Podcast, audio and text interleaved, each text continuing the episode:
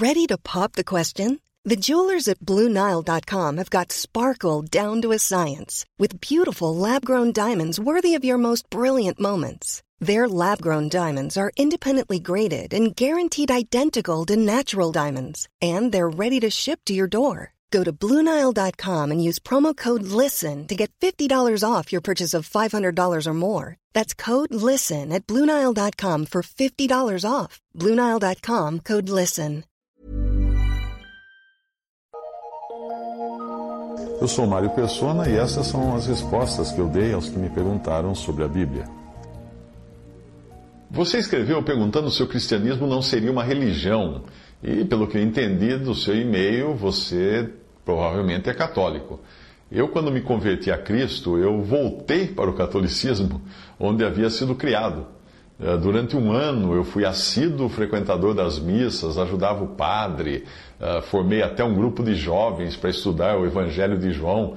E enquanto isso, eu devorava os livros de doutrina católica frequentava uma livraria que tinha ali no Embaré, acho que tem até hoje, no bairro do Embaré, em Santos. Comprava todos os livros de doutrina que eu, que eu queria ler e lia a Bíblia, direto, lia a Bíblia, uma edição Ave Maria da Bíblia que eu tinha. Mas aí eu comecei a perceber que havia várias discrepâncias. A primeira foi a sensação de ter sido ludibriado quando eu descobri que os dez mandamentos haviam sido reduzidos a nove e o último mandamento tinha sido dividido em dois, para continuar dando dez, fechando a conta. Ah, você deve ter lido a minha história da, da minha conversão na, na web. Uh, e nós podemos aprender muita coisa a respeito de uma história de conversão, mas é melhor você buscar na Bíblia sobre o cristianismo. Primeiro que nós vamos aprender que o cristianismo uh, não é uma, não é exatamente uma, uma religião. Embora na escola possam ensinar você que o cristianismo seja, assim, uma religião, mas não é assim, não é tão simples assim. Ao contrário do que aconteceu com o judaísmo, a única religião no verdadeiro sentido da palavra que foi dada por Deus aos homens, que foi o judaísmo, ao contrário disso, o cristianismo não é nem uma continuação do judaísmo e nem uma nova religião. Sim, você está certo até quando você disse uh, de religião com conotação de religar que significaria, a palavra religião significaria religar. Mas o, o cristianismo não é capaz de religar. Foi, na verdade, uma pessoa que Deus deu para religar o homem a Deus. E, num certo sentido, nem é mais religar de fato, mas sim criar de novo, porque Deus não reforma a ruína em que se tornou o homem na sua queda. Deus cria um novo homem em Cristo. Portanto, não se trata de uma religião no sentido de religar, de religação, de linkar novamente o homem com Deus. Não. Isso aí, esse link foi perdido, isso foi rompido e não tem volta. Uh, Trata-se de uma nova criação. Por isso que a, tra a tradução mais adequada para um versículo de 2 Coríntios 5,17 seria esta: Pelo que se alguém está em Cristo, nova criação é as coisas velhas já passaram, eis que tudo se fez novo. Não é no, no original, não tem o sentido de nova criatura é, mas nova criação é.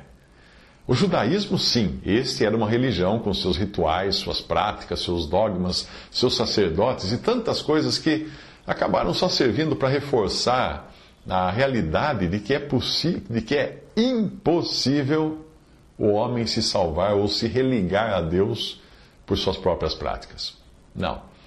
Qualquer um que tente se religar a Deus vai, vai morrer no meio do caminho.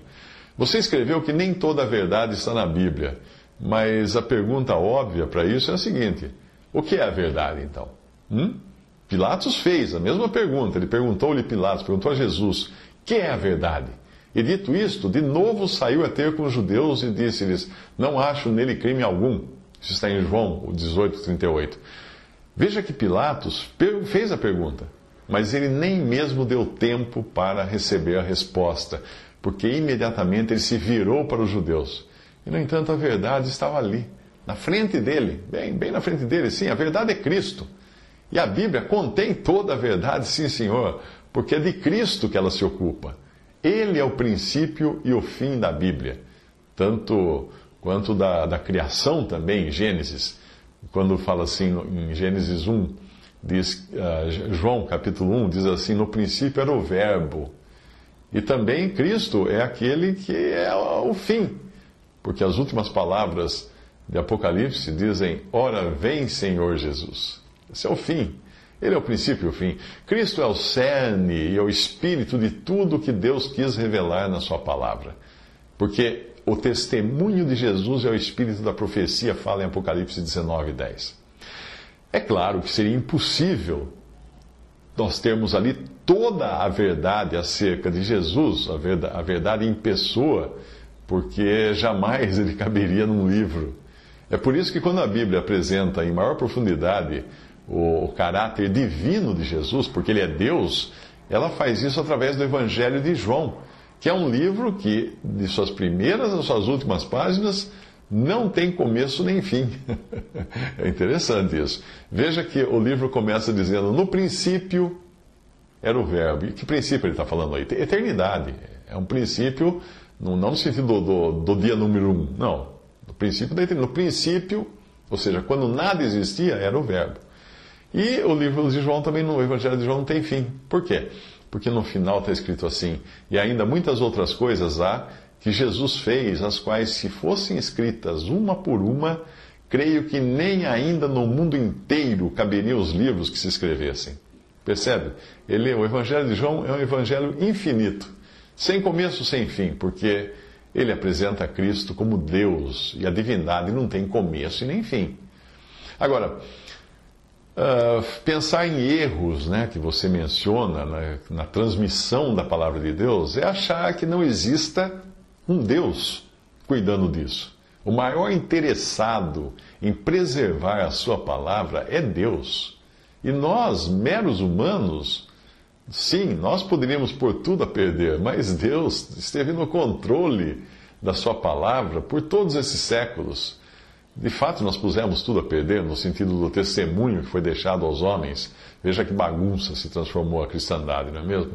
Mas aquilo que ficou para Deus resolver, ou Deus cuidar, Ele cuidou direitinho, para que eu e você pudéssemos ter acesso à palavra de Deus, à palavra de Deus, eh, eliminando um outro, um outro erro de, de datilografia, né, aqui e ali, ou erro de copistas, nós podemos confiar que nós temos em mão a palavra de Deus, que Deus quis nos transmitir. Antes de Gutenberg, ela era copiada à mão ou guardada na memória. As pessoas tinham uma memória fantástica naquele tempo, porque precisavam usar a memória para guardar. Não tinha armazenamento como nós temos hoje, né? E é um engano pensar que apenas Roma teve acesso aos manuscritos, que são na verdade cópias de cópias. Muita gente vem com essa história, não, porque Roma modificou a Bíblia, a Igreja Católica. É bobagem, grande bobagem. O, o, o maior volume de manuscritos que existe está fora dos, dos muros do Vaticano. É muito maior do que o volume de escritos ou de manuscritos que existe lá. Existem manuscritos espalhados por museus e universidades e coleções particulares no mundo inteiro. Cópias e cópias e cópias. Então, existe sim possibilidade de você comparar e verificar que realmente ah, Deus preservou a sua palavra. Ah, será que havia, ocorreram, ocorreram imperfeições na transmissão dessa palavra? Bem, possivelmente, pode ter ocorrido sim, mas sabendo que nada acontece se não existir uma ação do Espírito Santo na alma, antes até de a pessoa receber a palavra de Deus, nós podemos ficar sossegados que Ele deu um jeito de salvar pessoas todo esse tempo, apesar das imperfeições dos homens ou dos erros de digitação que eles fizeram em algum pedacinho ali do texto bíblico. A ideia de sucessores dos apóstolos, essa é equivocada, já que os apóstolos não tiveram sucessores, não existem apóstolos hoje. Eles não tiveram sucessores porque os apóstolos foram pedras do alicerce do qual Cristo foi a pedra angular. Eu sei que muitos católicos ficam arrepiados quando eu falo desse assunto, desse assunto, mas Pedro não foi a pedra sobre a qual Cristo disse que edificaria a sua igreja. Uh, e como eu, como eu sei isso? Ah, é fácil, eu perguntei para Pedro. É, perguntei para Pedro, mas como perguntar para Pedro? Pergunte para Pedro. E ele vai responder numa das suas cartas. E ele diz na sua carta qual era essa pedra a qual Cristo se referia. Veja, veja a sua carta, carta de Pedro. Chegando-vos para ele, para Jesus, pedra viva, reprovada na verdade pelos homens, mas para com Deus eleita e preciosa. Vós também, como pedras vivas, sois edificados casa espiritual. Eis que põe em Sião a pedra principal da esquina, eleita e preciosa. Quem nela crê não será confundido. Assim, para vós, os que credes, é preciosa, mas para os rebeldes, a pedra que os edificadores reprovaram, essa foi a principal da esquina e uma pedra de tropeço e rocha de escândalo para aqueles que tropeçam na palavra. Isso está em 1 Pedro, primeira epístola de Pedro, capítulo 2, 4, 8. E eu pergunto, quem é a pedra então? É Pedro? Não, o próprio Pedro falou, é Jesus. Quanto às pessoas às quais você se referiu, que viveram santamente, tiveram uma vida separada, em santidade, bem, os chamados santos, né, do catolicismo, se essas pessoas creram realmente em Jesus, elas estão salvas no céu, eu vou conhecer todas elas. A minha mãe, que já está lá, porque creu no Salvador, ela costumava dizer às suas amigas católicas, porque ela foi muitos anos católica, depois ela se converteu, entendeu a verdade, e, e ela, ela, ela dizia o seguinte para as amigas dela católicas, quando ela queria pegar o evangelho, ela falava assim: De quem São, São Fulano, Santa Cicrana ou São, São Beltrano eram devotos? Aí a pessoa falava assim: Ah, de Jesus, né? Aí ela respondia: então faça o mesmo. Seja devoto de Jesus, como todos os santos em suas histórias.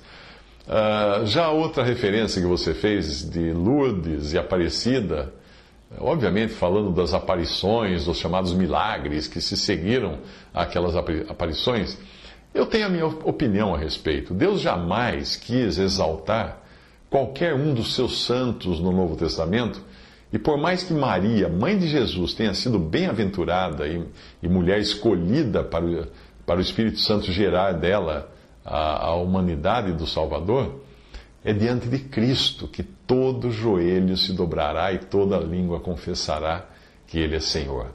Sim, no céu, essa é a cena que você tem em Apocalipse, capítulo 5. Ali não, ninguém está ninguém tá se ajoelhando, se dobrando o joelho adorando, venerando Maria ou qualquer um dos, dos chamados santos, mas o Cordeiro que foi morto. Jesus, que é Deus, não pode ter sua glória e majestade dividida com Maria. Eu nem posso crer que aquele que disse claramente: Vinde a mim, iria querer que eu fosse algum preposto dele, para poder chegar a ele. Não, ele falou: Vinde a mim, eu vou a ele. A religião mariana nada mais é do que uma adaptação que o catolicismo fez dos antigos ritos pagãos, que veneravam o elemento feminino como símbolo de fertilidade. O fato de alguém enxergar uma aparição e ou ver sinais uh, decorrentes dessa aparição não é suficiente para se colocar uma chancela de que, algo, de que seja algo vindo de Deus. Paranoia causa aparições na mente das pessoas, visões. Pessoas paranoicas veem coisas. Manifestações demoníacas também são, são manifestações espirituais. Uh, e isso pode, essas coisas podem explicar muito bem, por mais que, que possa doer num devoto de Aparecida ou de Lourdes, uh, por mais que possa doer, uh, o Senhor Jesus falou que até Satanás e os seus ministros se, se convertem, a Satanás se converte em anjo de luz, e os seus ministros em ministros de justiça para atender, para alcançar os seus, os seus objetivos. Então, a maioria dos chamados milagres que nós vemos por aí, uh, eles acabam, de fato, desviando o olhar das pessoas, tirando o olhar das pessoas que deviam estar em Cristo e colocando o olhar dessas pessoas, a atenção dessas pessoas, numa imagem de barro ou na representação de alguma criatura. Agora veja o que Paulo escreveu em Romanos 1, 22 a 23. Dizendo-se sábios, tornaram-se estultos ou loucos e mudaram a glória do Deus incorruptível em semelhança da imagem de homem corruptível. Será que você deve continuar adorando ou venerando ou se prostrando diante de imagens de homens corruptíveis?